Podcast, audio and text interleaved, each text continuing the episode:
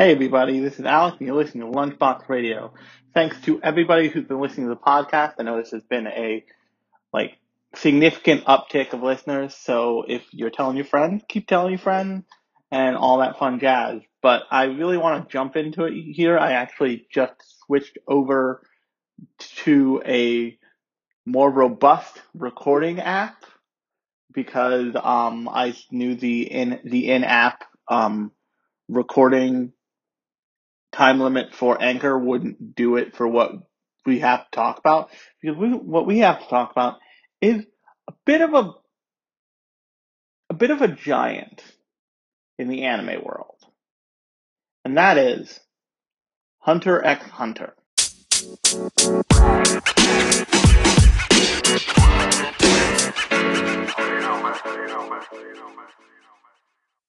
Now, I've been watching. I um recently started watching literally the day that I'm recording this. So after I've experienced all my Hunter x Hunter madness because I made it the full 148. You know, saw Gon meet Ging at the World Tree. Saw the saw Leorio punch Ging. By the way, spoiler alert for Hunter x Hunter. I'm sorry, it's been out for a while. You could go find it. It'll take you a while, but you can watch it all right now. I promise. Um, I saw Leorio literally fucking cold cock Ging through a desk. That was that was so satisfying. But today, since I had some free time on my hands, since I had a day off, um, I spent. I spent a lot of the day watching um, that new Amazon Prime um, show um, Invincible, which is about a you know kid born to a family of superheroes, and he finally gets his superpowers when he's like 18, and so now he's this teenage. He's he's basically like Superboy, but less less pissed off and clony. Um, but what stunned me about it is that because simply because it is made in conjunction with Prime and not made even close to be even close to designed to be for say one of the major networks. You you get this and it's also not made in the gut in under the umbrella of say something like um Disney which is Marvel or um Kid WB HBO Max which is DC and what that means is that the um the actual look of the show is really different. They're like they're very clearly they have like a Batman stand-in at one point. They have like stand-ins for characters, but what it also means is that they can show blood and there can be a kind of gore that isn't that just doesn't happen in say um Bat and say most Marvel or DC things. Um even in something like The Killing Joke, which you can watch on Netflix right now, it the gore that you would think could be in a show like in a film like that just isn't there. And I watched The Killing Joke. I watched that version of The Killing Joke recently, and it just kind of falls flat because they have to be so cartoonish about what people about what is being done to people in that show in that in that thing that it almost loses its effect. It's like this shock and awe thing without where you don't feel shocked or awed. And it's this weird it's this weird feeling of like this is like this can't do what it's trying to do because it's I promise there's a point here. This can't do what it's trying to do because it is um it's hamstrung by its own by its own rules and by its own conventions.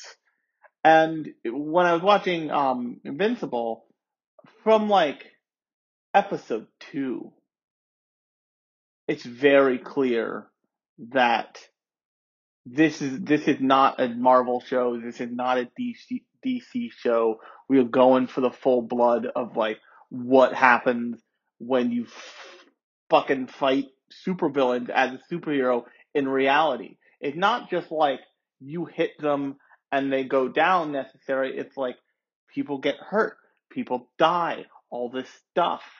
And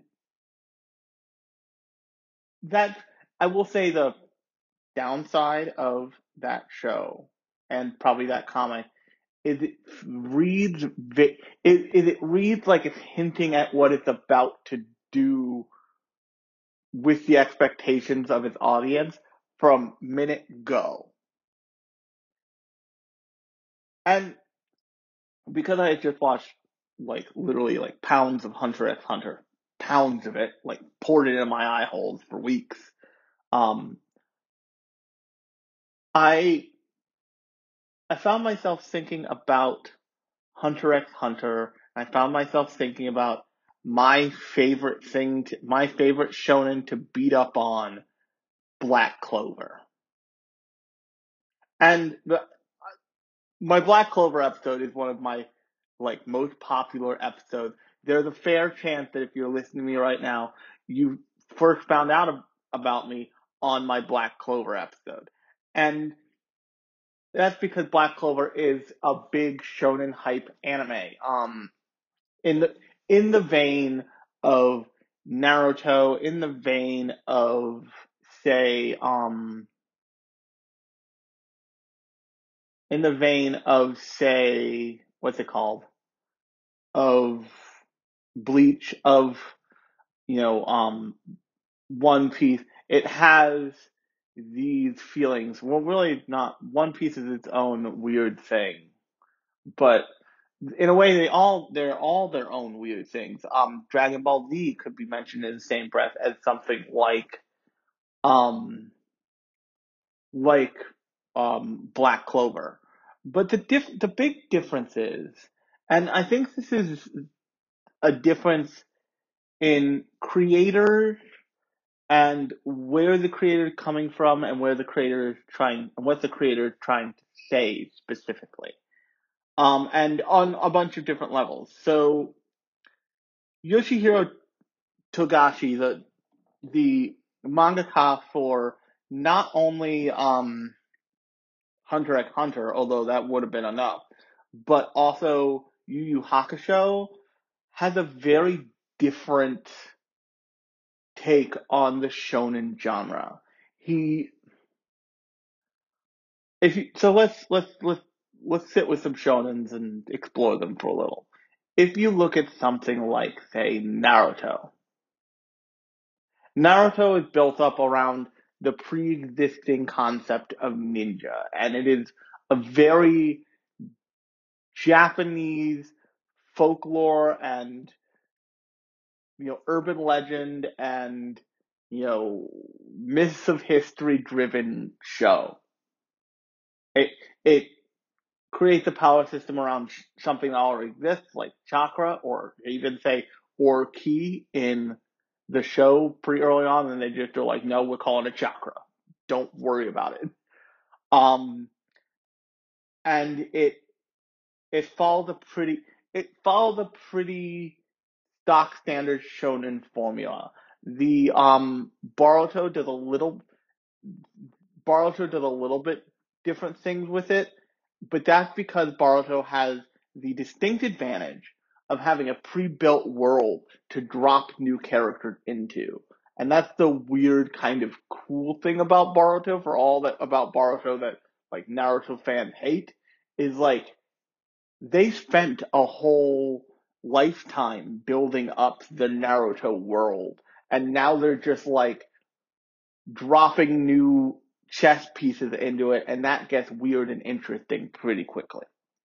Um and then you look at something like, say, One Piece. One Piece is this big, sprawling pirate epic that Eiichiro Oda is just like let all of his madness out on. And but the one big weird quirk to Eiichiro Oda is that you can kind of tell when he starts treating his female characters like fetish characters, if this makes any sense. If you want to chart it really early, it shows up the earliest when you meet Nico Robin in um the in the um in like Croc's arc. In the um I forget those islands' names arc, but you can tell that it starts there. But it really crystallizes immediately after the time skip when you come back and just the only thing Nami seems to own is freaking bikini tops. And it's just, it's like, it gets, it gets uncomfortable for a couple minutes with the shots in that, in the show. I'm, I question whether or not that happens in the manga, but I, I'm not gonna read that far to get there. But then you also have things like Dragon Ball Z, which are pure power fantasy and all about just big muscly idiots punching people, punching each other in the face. Like, you have all this big, long, brawling kind, different variants of shonen. And then you have something like Black Clover. And Black Clover is the exact opposite of what um, Togashi is trying to do with not only Yu Hakusho, but also Hunter x Hunter to an extent.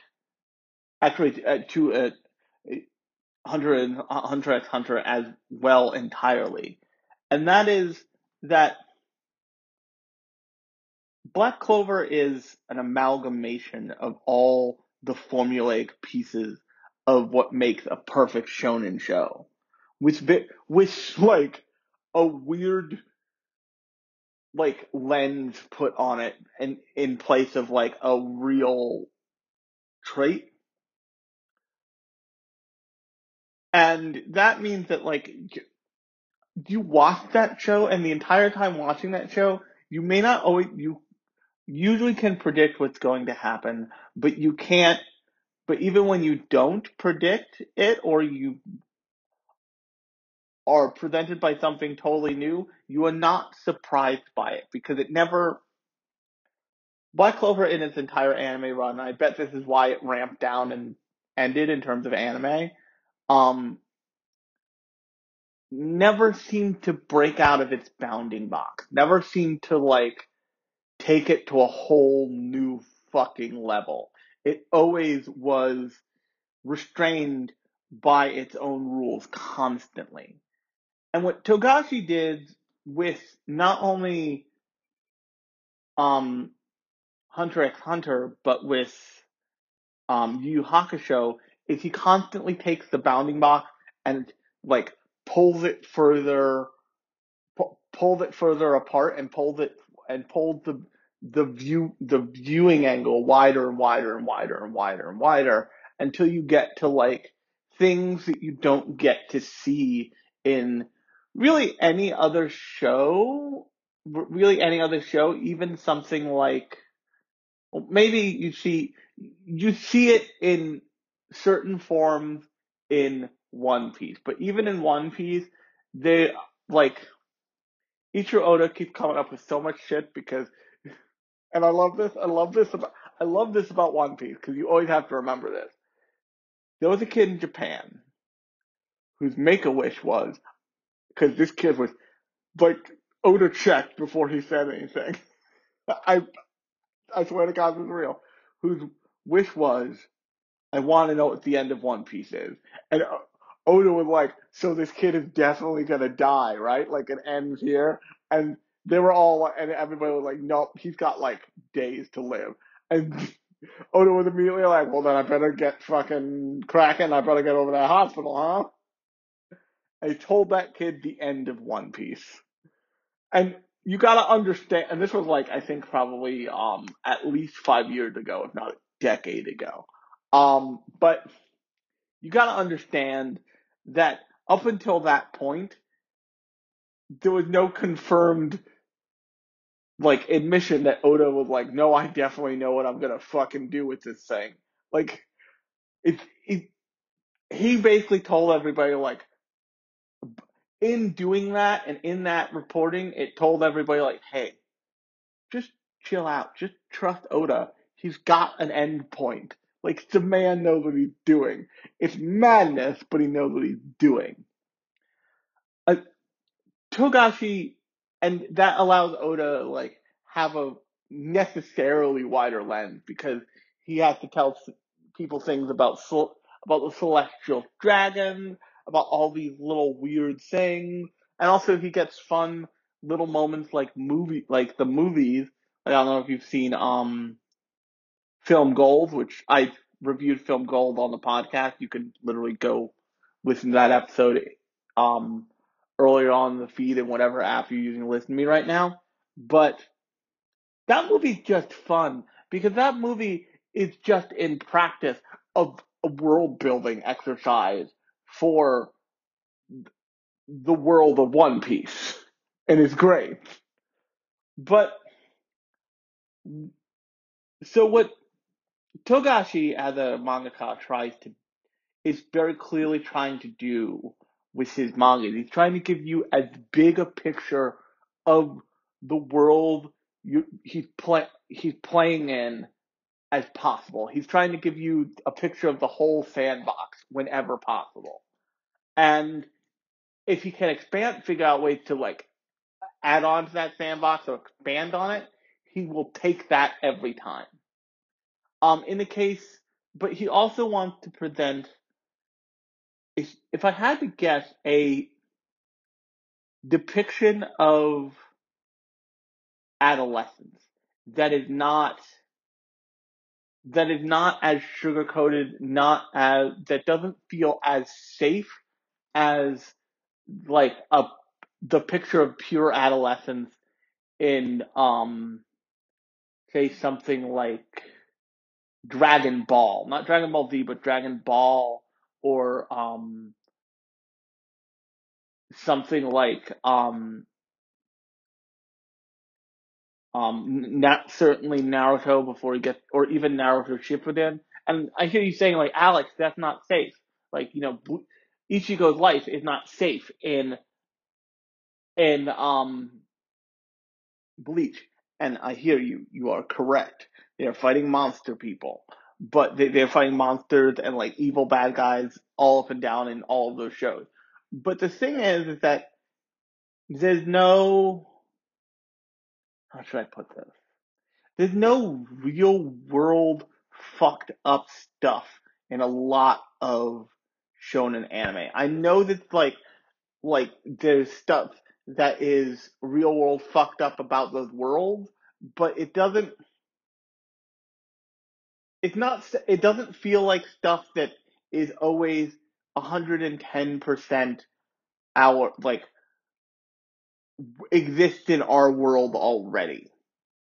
Like if you look at Bleach, Bleach is pretty un is so uninterested in the politics of the Soul Society that they replace one of the they replace two one of the um one of the squad captains twice like he's a dark like he's a dark arts professor at Hogwarts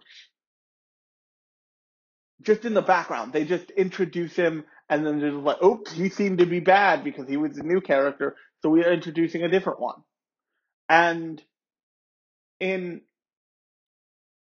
something like um what's it, something like Yu Yu Hakusho, the entire 112 episode run of that, it takes you from point A to point Z all the way through. You see it all all makes sense. It's all super clear, and it's all like, oh, he met Genkai, and then he met Toguro, and then this happened, and then that happened, and you can jump from rock to rock to rock to rock with Yusuke. And the other thing about him is, and I would I would have to imagine this is a specific thing to Togashi because he's incredible at writing like terrible parents that people admit that like people in universe are like, you're a sh- piece of shit. Um, so in Yu Hakusho, you have Yusuke's mother, and Yusuke's mother is like this deeply useless fucking drunk. She just is. And you never see Yusuke's father, although you're led to believe he's like a demon person. And Yusuke from being from a clearly broken household shapes him as like not the cute kind of delinquent that like you often see in um in, in, in anime. For that, we get Kuwabara. He's the upstanding, heart of gold, delinquent kid. But in Yusuke, you have what a delinquent probably looks like. A foul-mouthed, wronged by the world, fucked up kid. Who curses like a, who curses like a sailor and take, and takes no shit if he can help it. And yeah, he's got a good heart, but he's not, Yusuke is a good person, not a do-gooder, if that makes any sense. And that shapes that show's attitude to be like of a kind that you kind of haven't seen in such a forceful way since. Like lots of shonen just doesn't have the kind of raw fucking attitude that like pissed off at the world attitude that Yu Yu Hakusho constantly has. And it's it, it's one of those it's one of that show's shining moments. And then we go to Hunter x Hunter.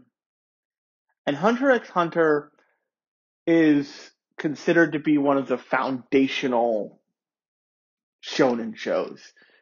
Even more so than something like, you know, Naruto or it's like Hunter x Hunter is in the same realm as something like Dragon Ball Z, as something like One Piece, as something like Bleach or Naruto. It is not this like second order show just because the big things in America originally were like the big three or four, which is Naruto, Dragon, not in this order. I want to be clear, not in this order. Naruto, Dragon Ball Z, Bleach, and One Piece. Those are like the big fucking four of shonen anime from when I, from when like I got into anime, which at this point is a long time ago. Um, think when I was 10 years old, which means 20 years ago. And that was always known about Hunter x Hunter. Like people sing Hunter x Hunter praises really sing Hunter x Hunter praises because, and I rarely say this, at its worst moments, it's better than some of the best moments offered by other shows. I'm not saying it's better than the best moments offered by Yu Yu Hakusho. Yu Yu Hakusho is like a, it's by the same person, so it has the same kind of,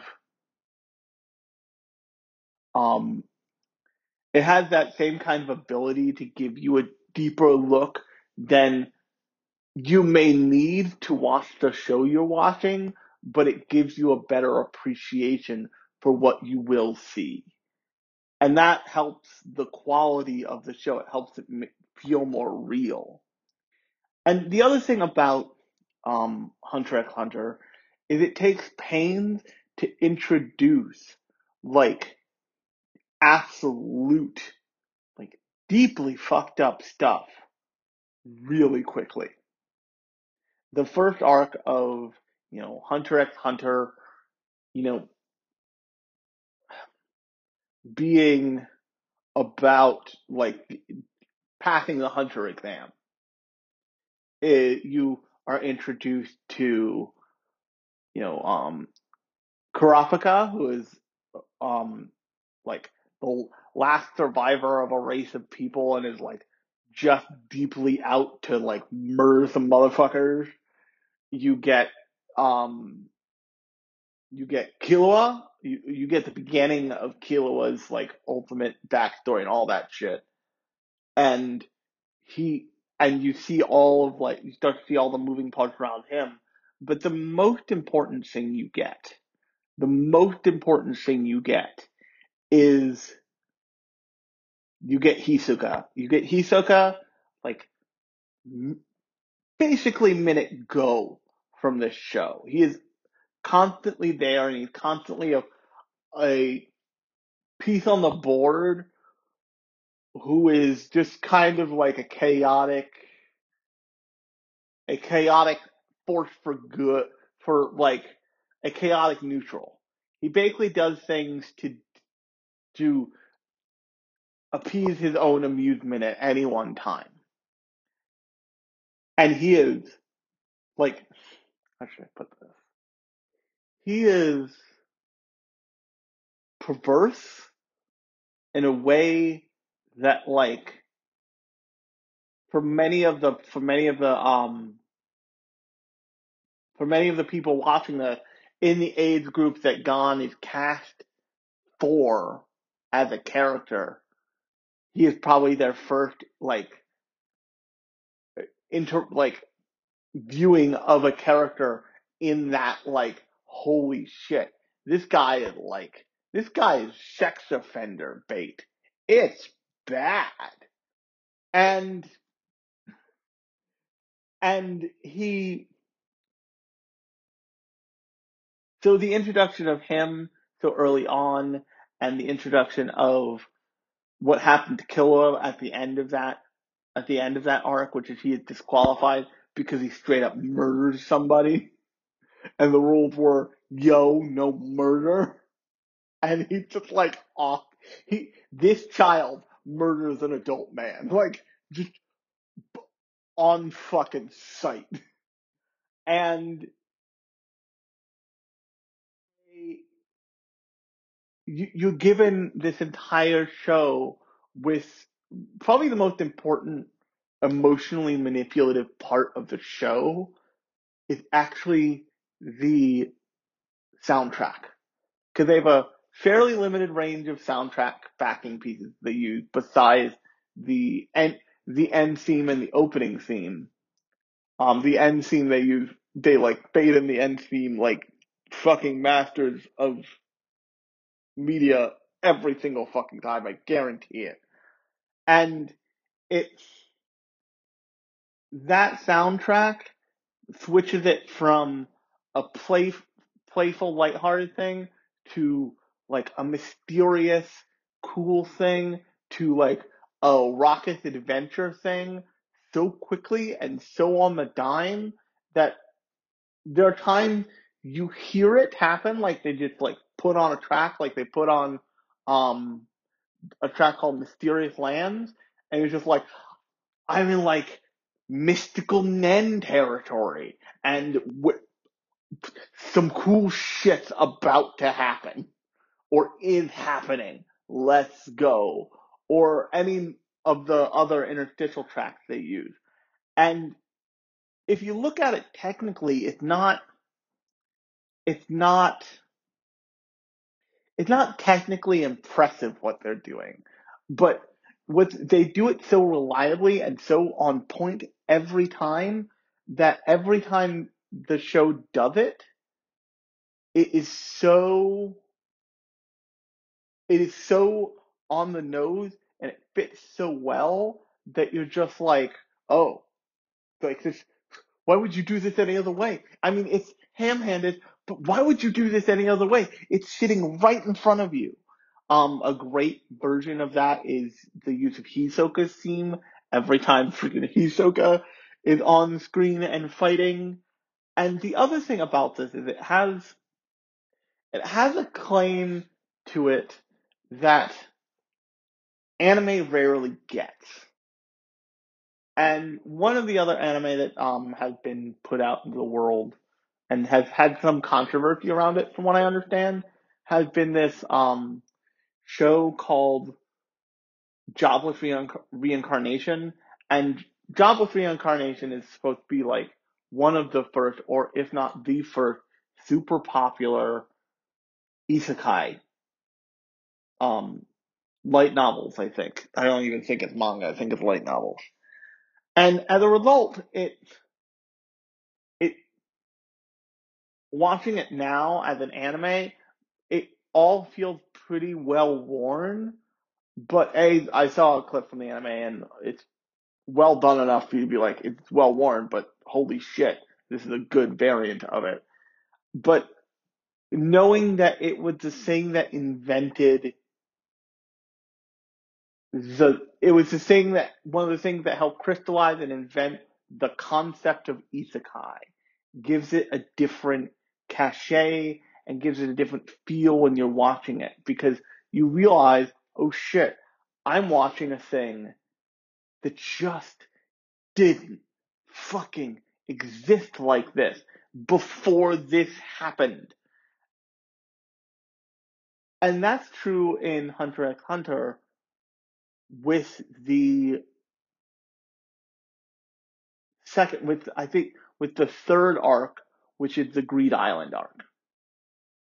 So, if you don't know anything about Greed Island arc, it is, is a trapped in a video game anime for like a season.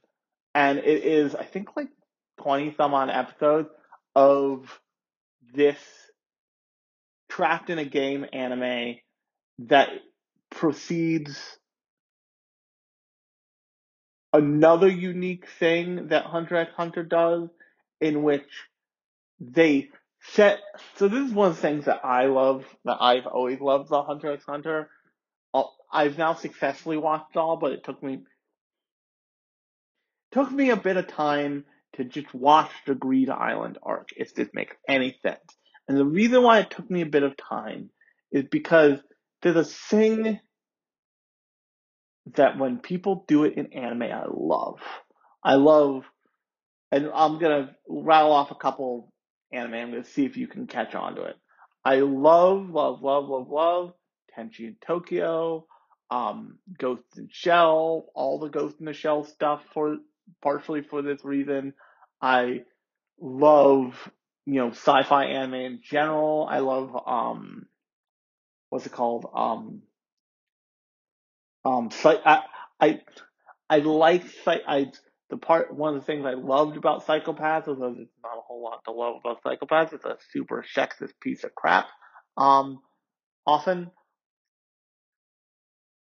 was this, and if you haven't guessed it by now, I love seeing animes set in cities. I know you're like, Alex, why? Think about, think about for a second where all the like super popular anime take place. They don't take place in major metropolises. And oftentimes if they start there, they leave there pretty goddamn quickly. So, like, when you get to the, I think it's the third season of, oh no, it's the second season because it's af- it's after the, um, it's the second season because after the, um, Hunter exams, I think. Actually, it's the third season. Um, Greed Island is the fourth. Um, Battle Tower is a, it's a, it's a second. Um, the York New City arc is a like shonen action anime wrapped in a freaking tribute to New York City, one of my favorite cities in the world, the city I was born in.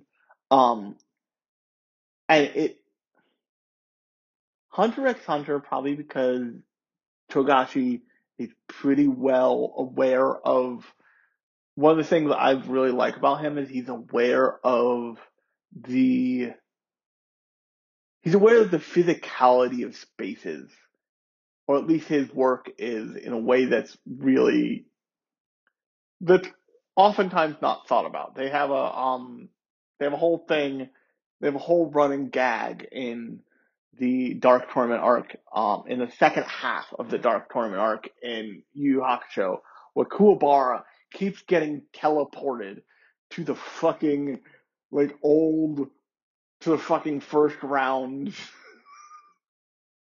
stadium they fight in in that thing and he keeps getting pissed off and it's basically because he has to like walk three miles in one direction to get to the new stadium and it's so it's such a like deeply visual location gag that it get it like gets me every time and it's very funny.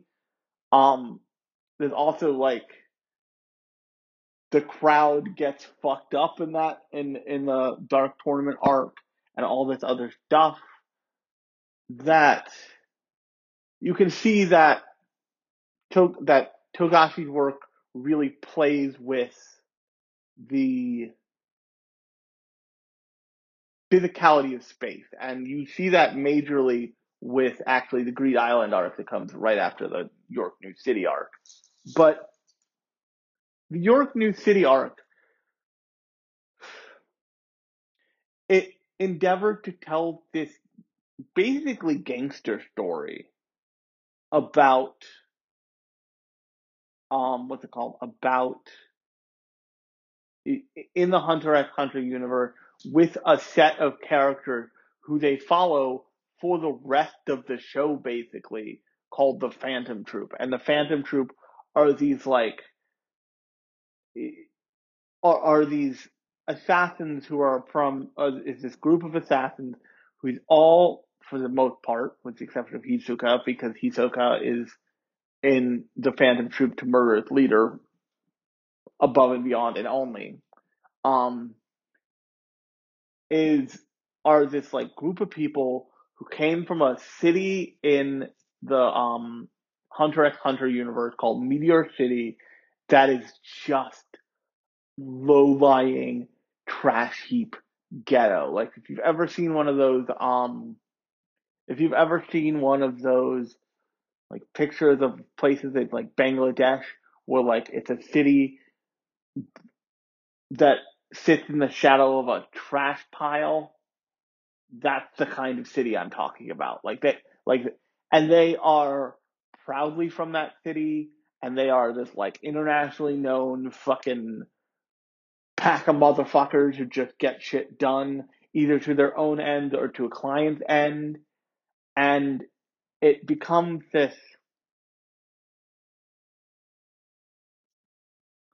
like story that enraptures all of these gangsters and it involves in large part like Kurapika's like um revenge deep revenge boner against the Phantom Troop because like I said, the show likes to introduce things pretty quickly and they introduced the Phantom Troop like it's one of the big bad guys immediately.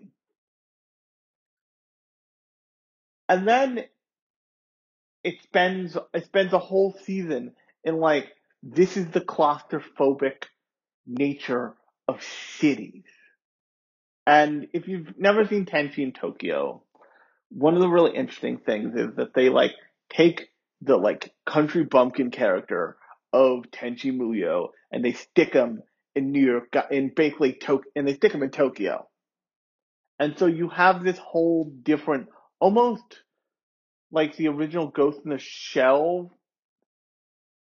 style shooting angles of like Tenchi just of like these characters just being in a city instead of in this big like long drawn out tapestry of a country background and it gives that show a weird claustrophobic feeling and it that same thing that same feeling is present a lot of the time in the York New City arc of Hunter x Hunter.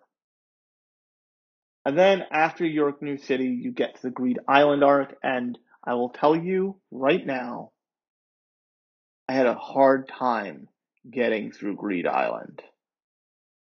Because of the same reason that people probably have a hard time getting through something like Jobless Reincarnation. I had to, and I had a, I had a bit of a hard time shifting gears each time from arc to arc because in the in the way that JoJo's is built to basically be Araki's like outlet, Hunter x Hunter is clearly built to be um to be uh Togashi's outlet. And you can see that in the like development of the Nen in the like looseness of the Nen power system. And there's like all kinds of like conversations about shonen power systems and all this other nonsense. And usually I'm not interested in it. But what I am interested in is what those power systems allow people to do. And if you look at any good shonen power system, it's pretty open ended in a way that doesn't feel too restrictive to any particular character. One of the downfalls of Bleach is that the power system was locked to different like tribes. And if they wanted to cross mingle power systems in the main character, they had to like make his mother from this tribe or make his dad from this tribe or secret nonsense bullshit, bullshit, bullshit, bullshit. But the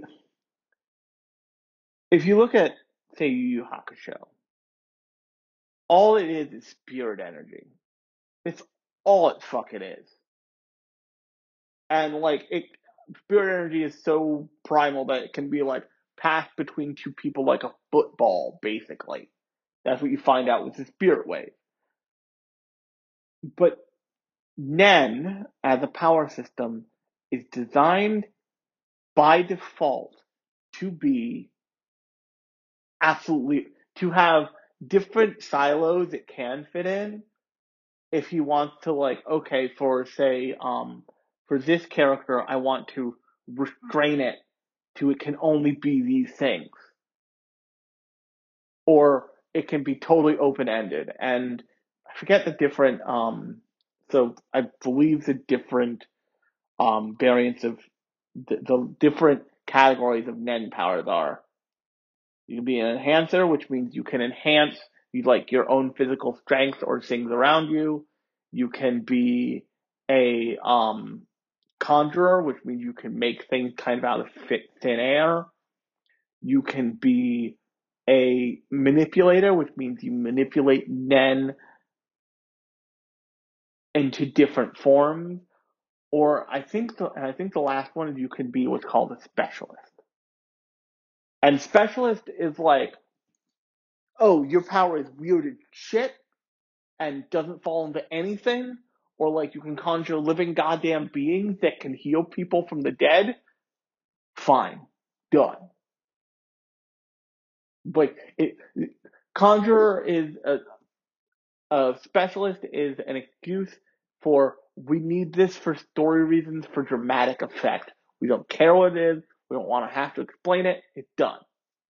So, as long as, so let's say you, and this helps for, um, fan fiction reasons too. Like you can, if you, if your power is too outlandish, you can just say, oh, I would be a specialist.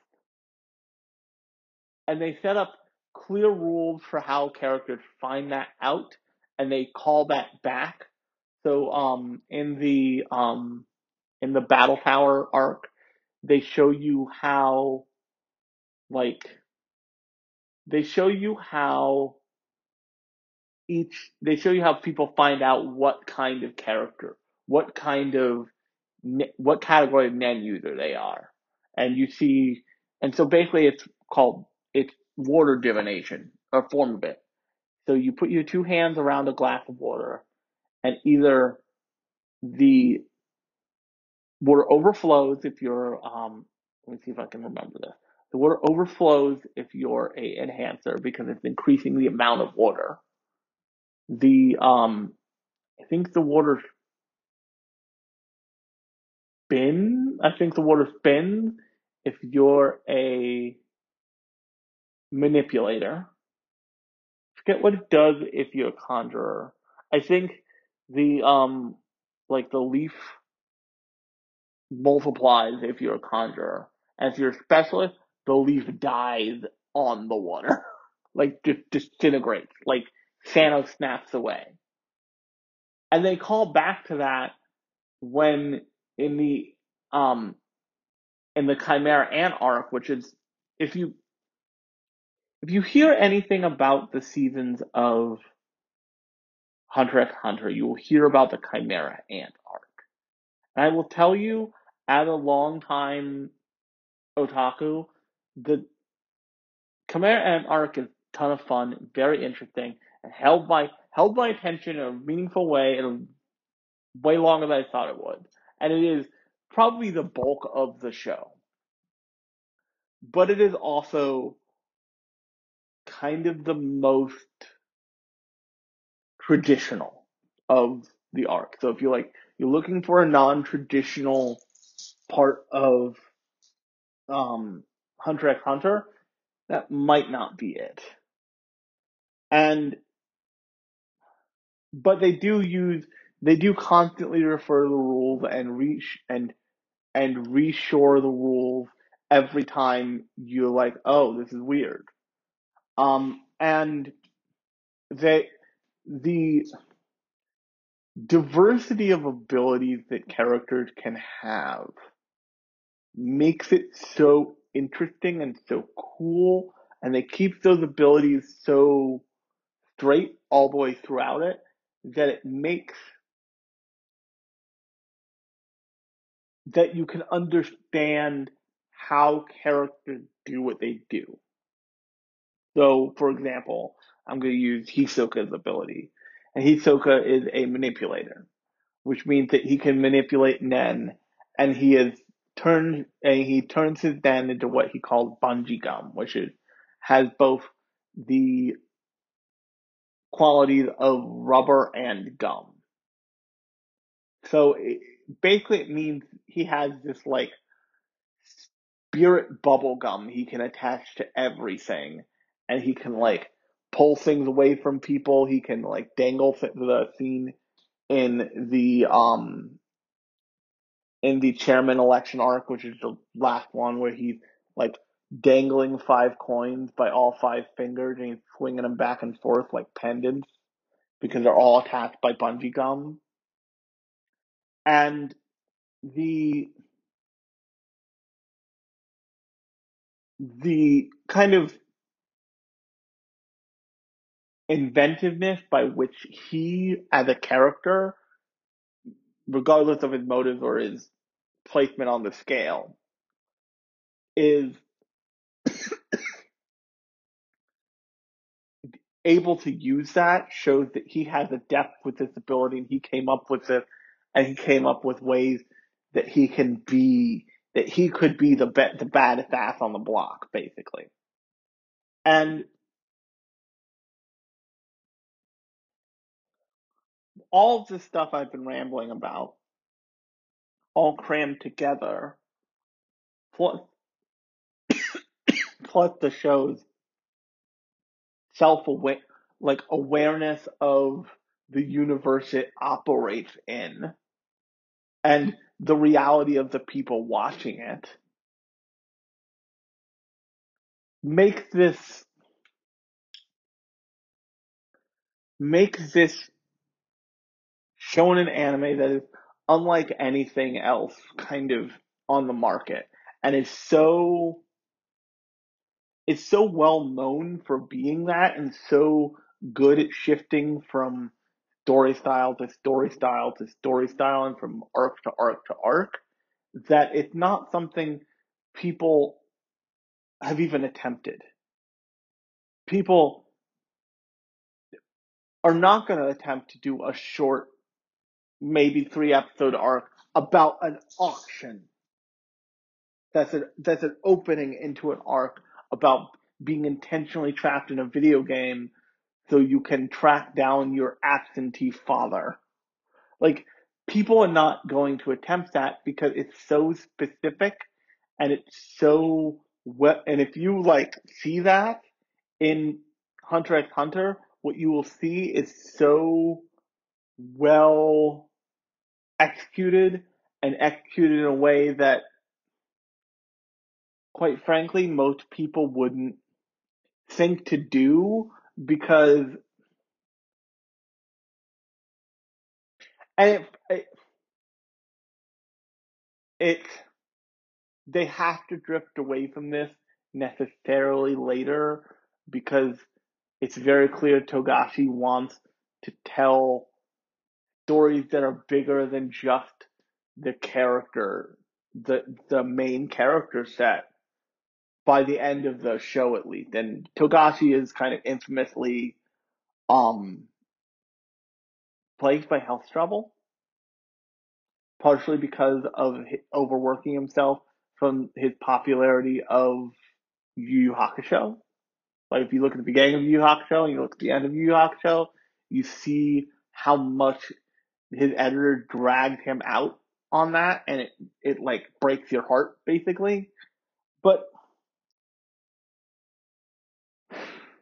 there is a commitment in this show to seeing things from Gon's point of view and seeing things from two young kids' point of view. They make one necessarily like mentally older because they need an older character somewhere who is a little less bright eyed and bushy tailed fucking constantly, like Gon is. But at no point in this like big fantastical thing are you until the Chimera Ant arc, and probably the reason why the Chimera Ant arc is probably still highly regarded, until you get to really the actually that's not true. You you get there by by freaking by season three of the show. You get in the York New City arc. You get you spend a lot of time with characters like Hisoka. You spend a lot of time with characters like Kurapika, like adult characters. But the entire time, when you spend time with Gon, the character, he is, you see, like, he sees things in a child's point of view, and there are points of, like, shonen protagonist determination, absolutely, but it's not, it, it never feels outside of the realm of possibility for, like, a 10 year old kid to be determined in the way that Gon gets determined until you get to the Chimera Ant. And one of the reasons why you probably hear about Chimera Ant arc is a, it like I keep saying, it is really a like masterwork of shonen, but it is also it shows something that you don't see often in shonen protagonists. In in a more serious way, where I would bet if if where if I had to bet, I would say that like Togashi wanted to show Yusuke as a person who, like I said, is a good person but not a do-gooder. Like Yusuke will fucking come for you if you wrong him every time.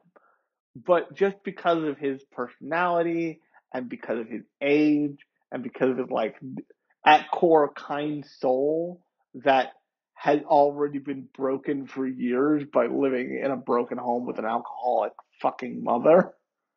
It like there's a certain kind of like because sounds so strange millennial malaise that will not leave him. And if you're my age, you kind of know what that is because most millennials are all fucked up in the same way. Like we're all kind of like been living in a nightmare for so long that like we're just like, oh yeah, of course that happens. Who gives a shit? Like as long as it doesn't interface with me or anybody I care about, it doesn't matter. But in um Gon's case, he is a pretty innocent and but determined character through most of the show. And there even start to be a sect of the show that wants to keep him that way, like wants him to be like the good kid who just has a kind heart for as long as possible.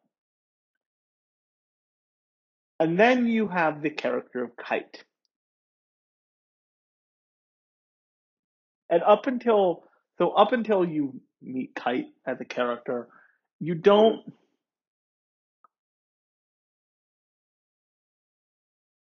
Gon's main Gon's main goal as a hunter, if if he has any, is to find his father.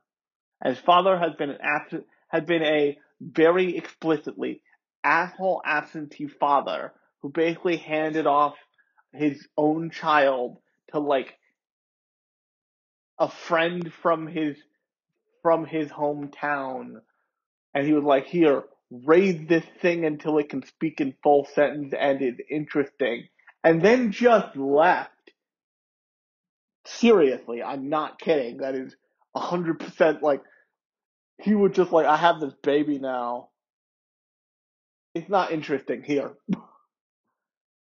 It- you see that as Gon's whole goal. Like he he takes on other goals and gets other goals as he moves along, but his main goal is find my dad. Maybe punch him in the face, but mainly find my fucking dad. And up until you see you meet the character of Kite in the Chimera Ant arc, in the beginning of the Chimera Ant arc, you don't see a character who played any kind of fatherly role to Gon. You have met his like aunt, who is just like this put upon woman who's just trying to do her best on Whale Island. And you meet all of the other adults who uh, float in and out of Gon's life. You meet Bisky, you meet Leorio and Kurapika, and um, Killua, to an extent, is not only Gon's friend, but functionally like his sibling, like his best friend's sibling. And they are always attached at the hip throughout most of the show. But when you meet Kite, they give this, they give you this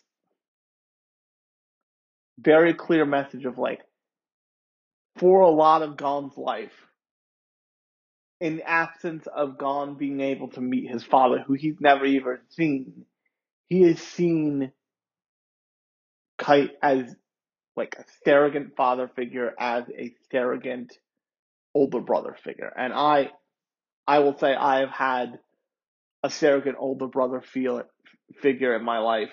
He is now passed on, but um, not due to COVID, due to something else. But that takes an effect on you. That has a hold on you, no matter how far you get from it. And when it's re- you are reintroduced to it, it feels just as strong as it was when you last, when like you last touched it directly, so to speak. And what this show's kind of final act is, because the um, I'll tell you the last arc, the last fairly short arc of the Hunter election. It's basically like a weird curiosity in terms of the anime. I'm sure it, I'm pretty sure it continues on past the anime in the manga, but in terms of the anime, it's like a weird like, oh, this show is still popular enough and like we have to round out the season, so let's make, and we got another season, so let's like make a weird po- political thriller nonsense season. Um, also, I'm sure they wanted to find a way to wrap up the um reality of the to wrap up the show in a way that felt like it was a nice bow and the um Hunter election arc kind of did that perfectly. Um but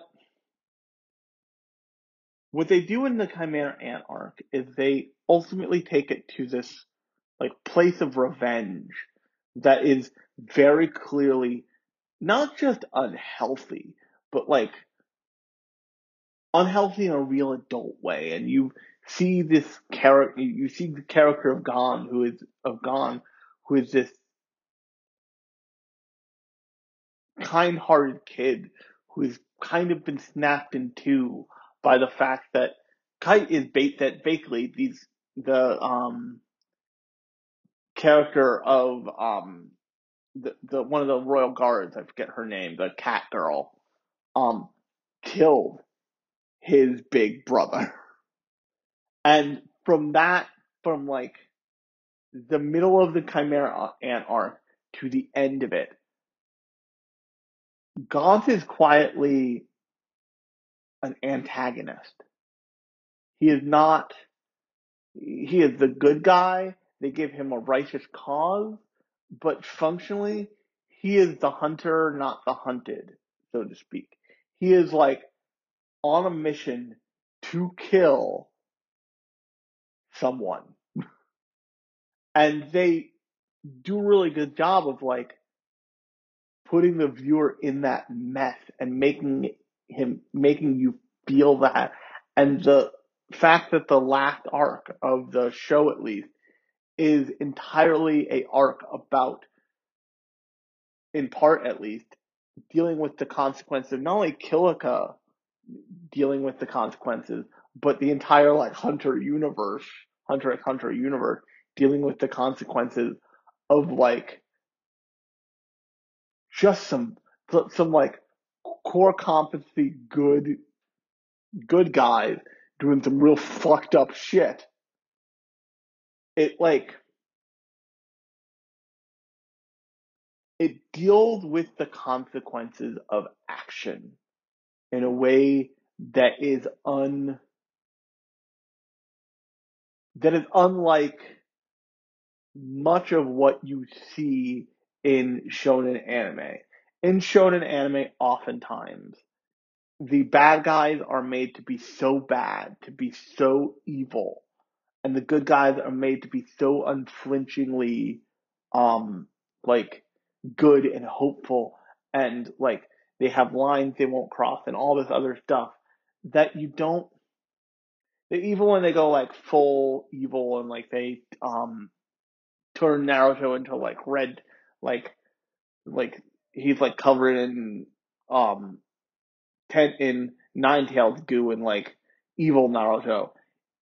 It doesn't feel like that. That stuff doesn't feel as threatening and it truly in a true in like a in a child experiencing true hatred and true malice and fury way that Gon feels when he fucking just is like, nope, I'm done with it. I'm done with this bitch. Like, she is ending today. Not this is ending today. She is ending today. And just snap adults, like, immediately just like, just turns himself into an adult and like, not just cleans house.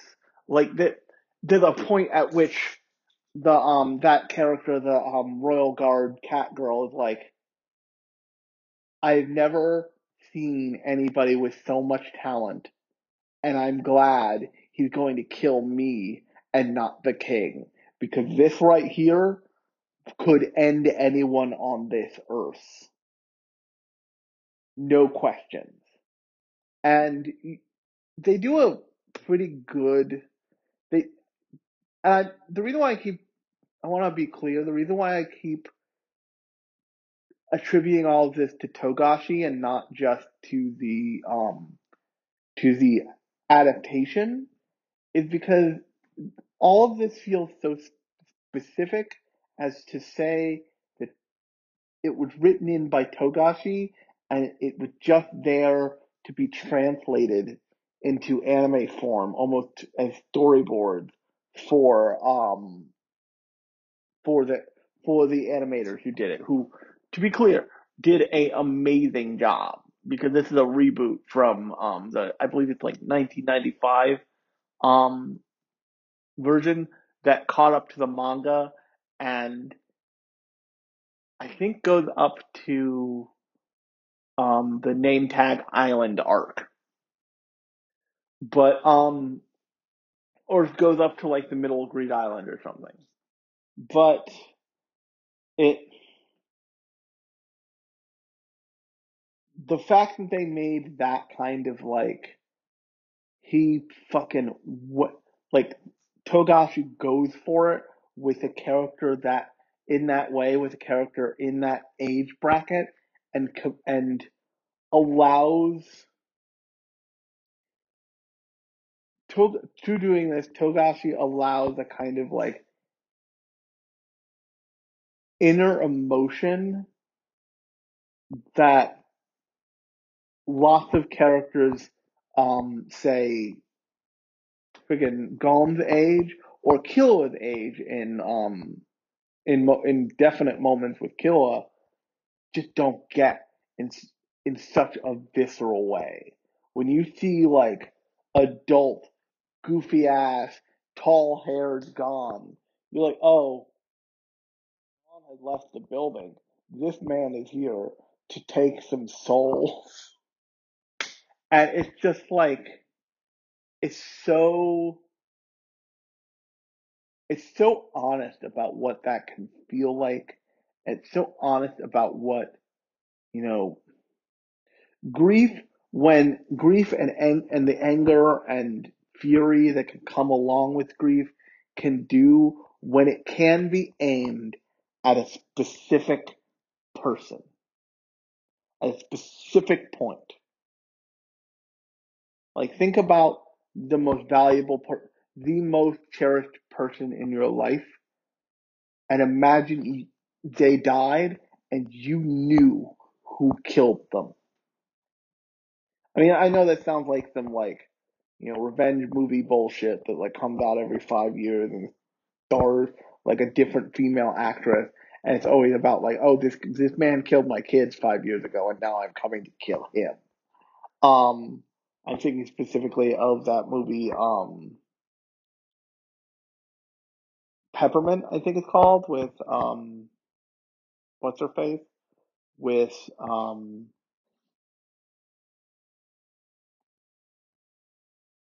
Ben Affleck's other half, that Jennifer Garner. Like Jennifer Garner plays the wrong mom who just like goes on a murder spree because somebody killed the kids. And I like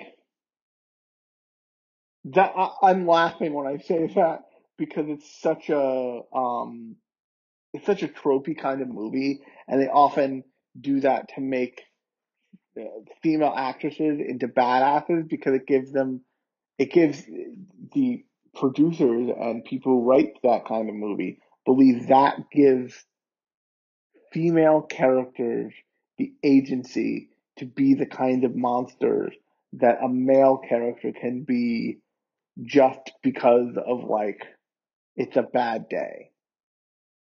And um in the case of Gon in the end of the Chimera Ant arc, it, he he gives himself over to the revenge of to that moment of revenge so completely that like it, mo- most they make a point of showing like all these different kinds of healers and exorcists and all this other stuff. Just like people walk into the room into his hospital room and the the hunters association it's like keeping him alive because they're like this kid's a fucking national treasure. I, we need to keep him goddamn alive. He they they say at the beginning of the um hunter election arc like Rule one, don't care what happens this election. Gon does not die. Period. And the fact that he is largely absent for that entire arc, yet so much of it revolves around him and revolves around the confidence, the consequences of him giving in to that hatred, that rage, that that grief is such a conversation that they would not have in this in that way on many other shows that were not like Your in April, where Your in April is just like, hey bud, hey bud, there's this nifty thing that happens sometimes. I, I don't know if you heard about it. It's called crying until there are there until you are literally dehydrated and there is no more water left in your body. And we're gonna let you know, just fair warning, we're gonna let you know that this will happen by episode two. So proceed with caution.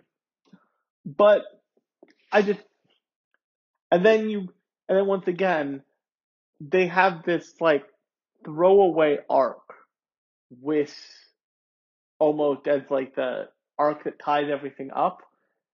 But for most throwaway arcs that like wind down, they could feel like unimportant or uninteresting or slightly off. And the thing about the election arc is it's so not that, and they, at least in the anime, and I expect, I suspect in the manga as well, the reason why it feels like so not that is because you spend a lot of that time with Gon's father, Ging, and the reaction to Ging is not like he's this like legendary hunter and this like super experienced badass. Although he clearly is, the reaction to Ging is, oh, he's a fucking insufferable piece of shit who keeps breaking the rules and is just, he's an absentee father piece of shit. God damn, nobody likes him at all. They make it, he's, he is like one of the 12 strongest hunters of and thus a governing body of the hunter organization called the Zodiacs. And the only person they hate more, that everybody seems to dislike more in that group than than Ging, is like a character who's custom crafted to be the shittiest, shadiest motherfucker. And it the result is you get to see Gon's entire support structure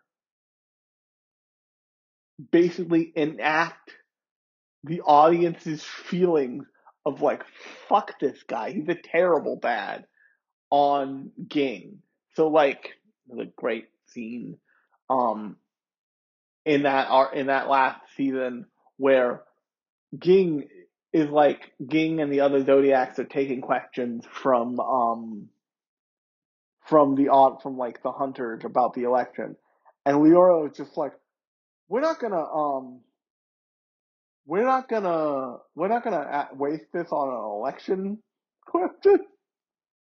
We're going to raise a hand and ask the father of one of my friends why he hasn't been to see him in the hospital when he's like stuck in a fucking Nen coma, self-induced Nen coma, because he had no father figure and he avenged the death of the only elder male influence in his life. when the answer is unsatisfactory, Leorio is just like, fuck this podium and fuck the under and fuck face and punches him so hard it like sends him flying. And the, I shit you not, the reaction of the crowd to that not just like, oh, it's like, no, no, this was the best day in everybody's week that week. And it is hilarious because every single one of the Zodiacs is just, of the other Zodiacs is just like, yes, yes, like we, we won't vote for rat fucker or. We'll vote for this dude. This dude seems cool. We should give him Ging spot because Ging sucks. And every other hunter is also like, oh yeah, that guy is a shitbag. And it's this, it's this great moment because when you see, when, Gon is so clearly conflicted about his father, but Ging is so clearly like an older version of Gon that what happens at the end, what happens at the end of the show is just like Gon finally, like a 10 year old finally meeting his dad for the first time and like every, every like hopeful 10 year old sweet summer child thing that ever happens. But in the way that Togashi knew that you couldn't just have Yusuke's mother be a better person. He also knew that you couldn't have a father figure to a main character like Ging exist without having some sort of common sense answer of like, oh no, this guy's a shithead. This guy's a, like, a real piece of crap. And like, you can't let that go unnoticed.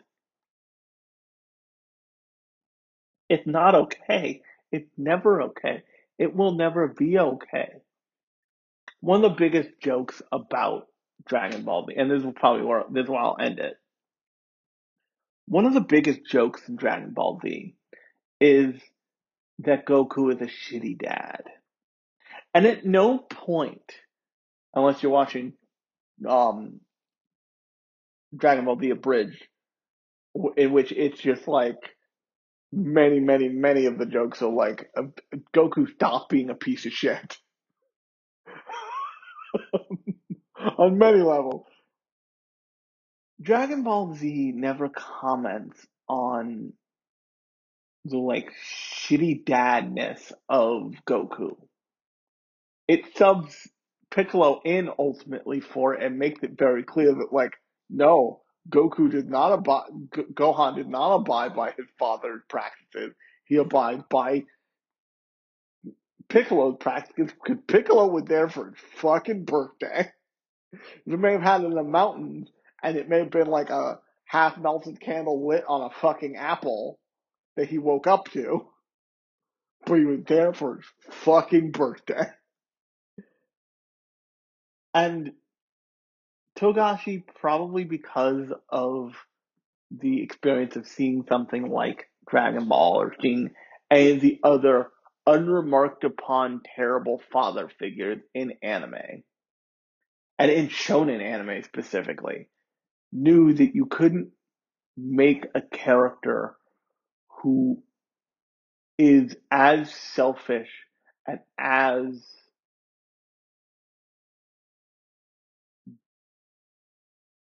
um what's the word? As un as un as willfully ignorant of his own actions and just let it slide. And just not only let it slide, but let it slide in the universe of the show. Because you're like give you an idea.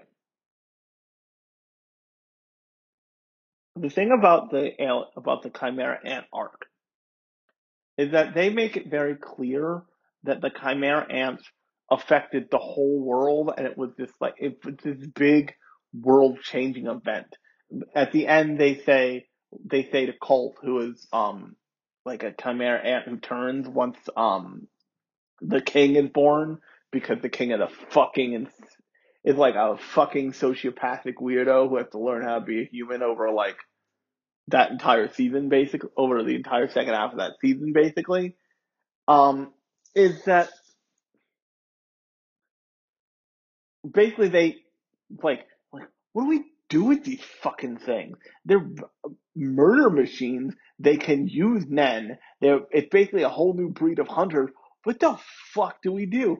And they basically classify them as a new class of magical beasts, which is basically like you guys are mystical animals now. Like you're you're protected technically, but we will murder you if we need to. And promise that motherfucker, we will murder you. And the result is and Ging never even helps. Ging never even shows up for that. He's supposed to be one of the big, big bad twelve. And granted, none of them, none of them do. But when you see them all, you get the sense like, oh, they're all doing their own thing and like helping to deal with it. Ging was probably asleep for a fucking month. Um, and there's this core selfishness to the character of Ging that the show, and there's this core, there are these core fatal flaws to all of these adult characters that they introduce to um Garm in the in the end of the Chimera Ant arc when he just like snaps himself into adulthood at the cost of basically his life. Um, that the show feels the need to, rightfully so, be like, no, like this shit isn't okay. These people aren't okay. It's not okay that like fucking Hisoka wants to like kidnap little boys and raise them into like strong men so he can kick them in the dick. It's not okay. It's not okay that like Ging child was not immediately taken away from him. It's not okay that like uh, Kurapika murders a man. It's not okay that the Zoldyck family fucking exists in the way that it does. But the other thing is, and they demonstrate this great with um Netero and Zeno, the like grandfather of the Zoldycks and um the um what's it called? The head the the the twelfth head of the Hunter Association. That stuff does exist in the world. That like bad, weird shit. That like weird I'm not gonna call it gray, but like dark gray approaching black shit does exist. And like you work with the world you have. And you know, like we've all known people who are shitheads. We're not going to kill those people, like those we're not going to like uh, we can't cut those people out of our lives, but if we saw someone else punch that person square in the jaw, it would feel it wouldn't it would feel satisfying in a real way. And I I appreciate the uh, in Hunter x Hunter and Yu Hakusho.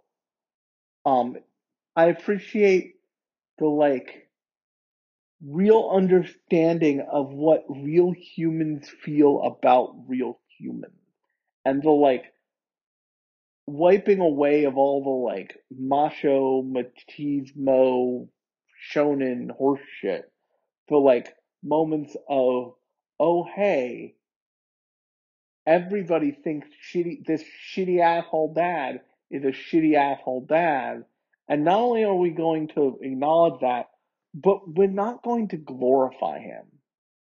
We're going to give him like agency and ability and understanding and pathos but we're not going to say that excuses his shittiness that excuses his total like ignoring of his son. And we're not going to write it in a way that say, um, was a great example.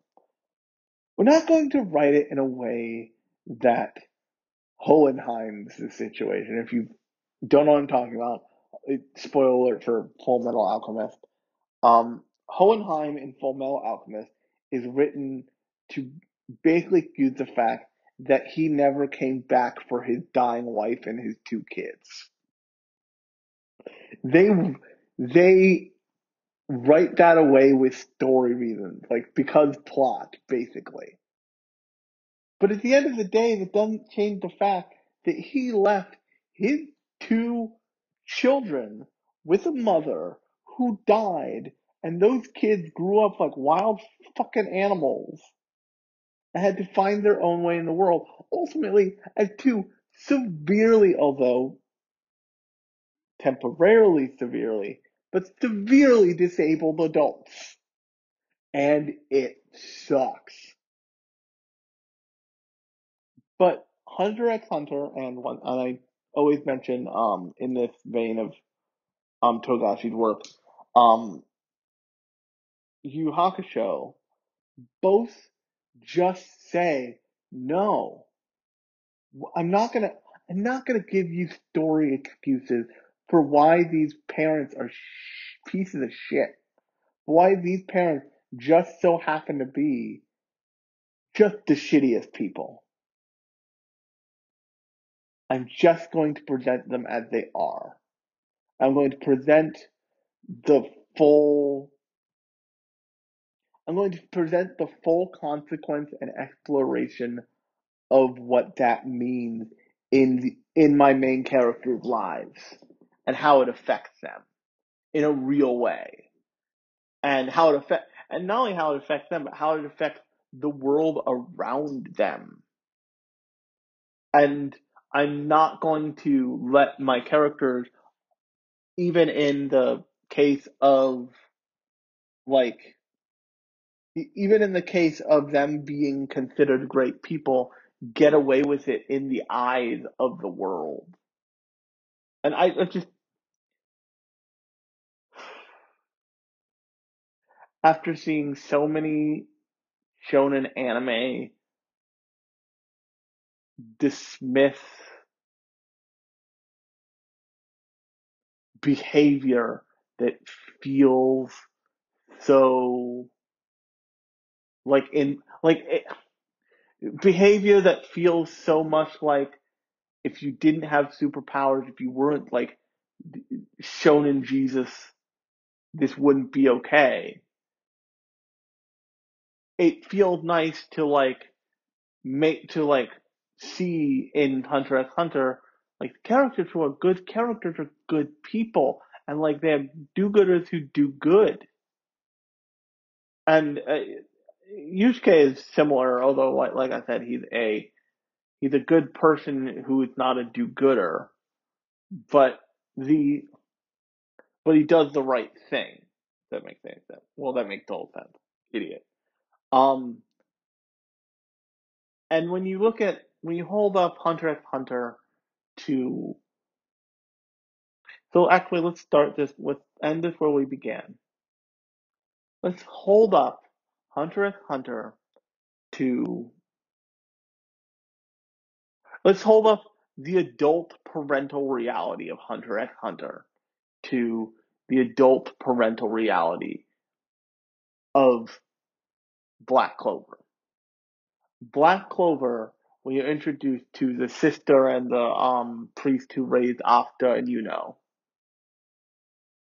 portrays a two parental figures who didn't set boundaries, do not who who did who a in the case of the sister didn't set boundaries hard enough, like didn't just fucking didn't. Never like took and was like, "Hey, bud, what you're doing is sexual harassment, and it's not cool. You just sit in this corner for a day and think about what you've done." Uh, or in the case of you, comparison to Yuno and um and Asta, like they treated Asta like a piece of shit until he got into like the hunter corps, and, he, and even then they're like, "Oh, one of them took pity on him. That's so sad." And it that's played for laughs. And that's probably the core of my problem with um, um, Black Clover is that they take these really they take things that have since become serious offenses and serious like things people really have feelings about in the moment when they had feelings about them in the real world and were completely tone deaf and were like, no, it's funny to harass the only the only real female character for like the first episode. It's funny that our main character a total pushover and failure, and everyone, everyone who he cares about is a absolute piece of shit to him. Whereas you look at something like Hunter x Hunter, and all of the behaviors of all the characters in the world track with all with what is reality. You and they track they track with what is reality and there is no change of heart because there needs to be no change of heart because it's all logical. It's all allowable within the confines of the characters as they exist. So they feel like full of people. You know, I haven't mentioned Illumi yet, but like Illumi's constant reaction to want to protect his older brother, his younger brother, Killua, never goes away. It, the Zoldycks don't feel like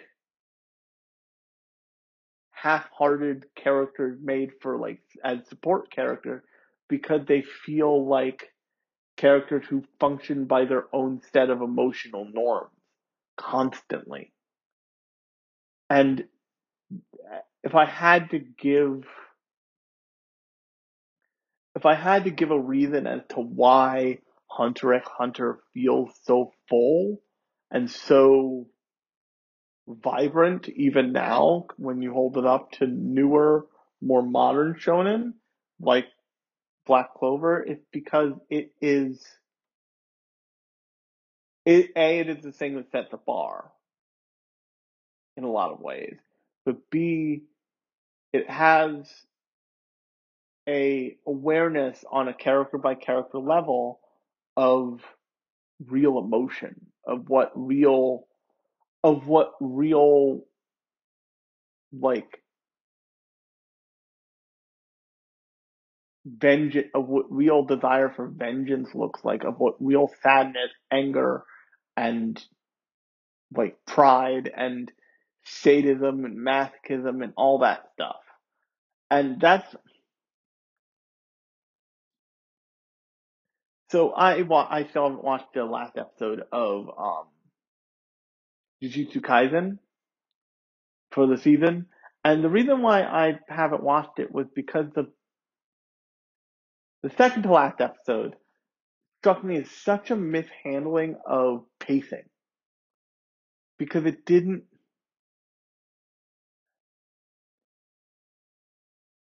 it didn't set up the weight of what they were about to step into in a real way. And when I stop and think about it, the like moment in which Jujutsu Kaisen set up the most weight and paid off for it and paid off and paid it off was when it was dealing with that um side character who got turned into like a um troll man before but and um Yuji had to like fight that like um disassembling parts dude in the in the end of the in the end of the first half of the first season. And the reason why that felt that way is because it it took a character and built him up over like course of a bunch of ultimately a bunch of episodes and paid off with that emotional follow through by having it go bad, by having it be the bad ending, by having that character not be savable, by showing you the consequences of failure. And they don't at least, and I could be wrong, and they could be leading into it, but it doesn't feel like that show is following through on that or giving you any emotional, giving you any emotional hooks to like hold on to. It feels like it's just there to like satisfy the hype about itself at some point. And no matter how cool the stuff in Hunter x Hunter is, it is not, it does not feel the same, at least to me, watching it without the story behind it and without having experienced the story behind it. So I'm gonna go back to the last um part of the Chimera Ant arc when um Gon adults himself. His him doing that is a cool scene. It is a cool scene. By itself, it is this cool like good guy beat down beats down bad guy and it and the two sides are very clear and it becomes this like to, it, it becomes the moment when the battle flips from uneven in the direction of the bad guy uneven in the direction of the good guy. But when you watch it with the full context, it means something totally different. It means this loss of innocence. It is basically a child who has decided to kill someone, who decided, oh, we're doing this, we're really doing this. I'm here now, I'm in it. I am murdering this person. I am taking the life of this person. And that is a whole different ball game. And the whole, and that whole episode, and the whole second half of the Chimera Ant arc is set to feel like a whole different ball game when you have that context versus oh just this is a hype fight. This is totally a hype fight. Like i love seeing this. I love seeing that. And it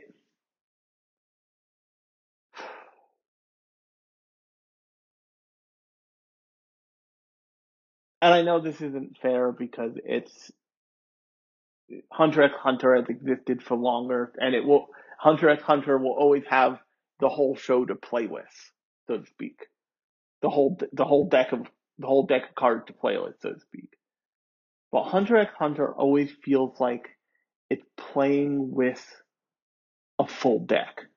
And it's playing with a full awareness of everything that's become that's come before the moment you're watching. Whereas something like uh, Black Clover, I'm convinced, just could care less. It just could care less. Um, it's like, oh, what happened 10 episodes ago? That seems like what we should limit ourselves to. Um, or in case of Jujutsu Kaisen, it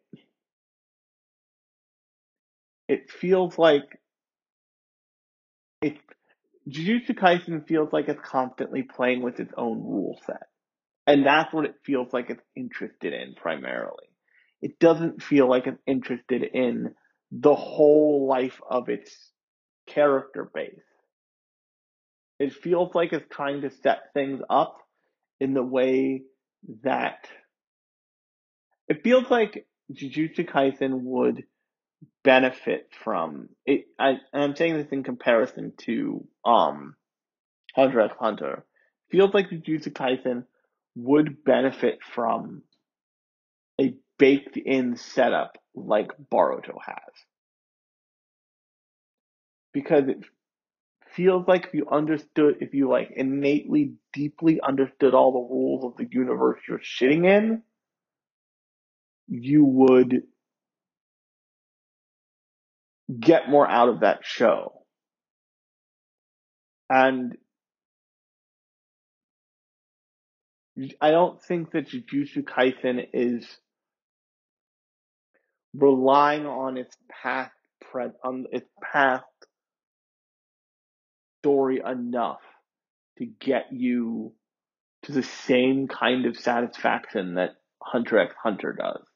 On that note, um, if you like this, if you like this episode, I do new episodes of the podcast every um, Thursday and Sunday. And if you like, if if you like if you like these shows, the Sunday show is actually a um, weekly. It, the Sunday show is a weekly, um, more metatextual show. The last Sunday show is about um, reboots. Um, what I talk actually about Hunter x Hunter, the 2011 version, a little bit because it is technically a reboot. But um, until next time, I have been Alec. You've been listening to Lunchbox Radio, and I will talk to you on Sunday.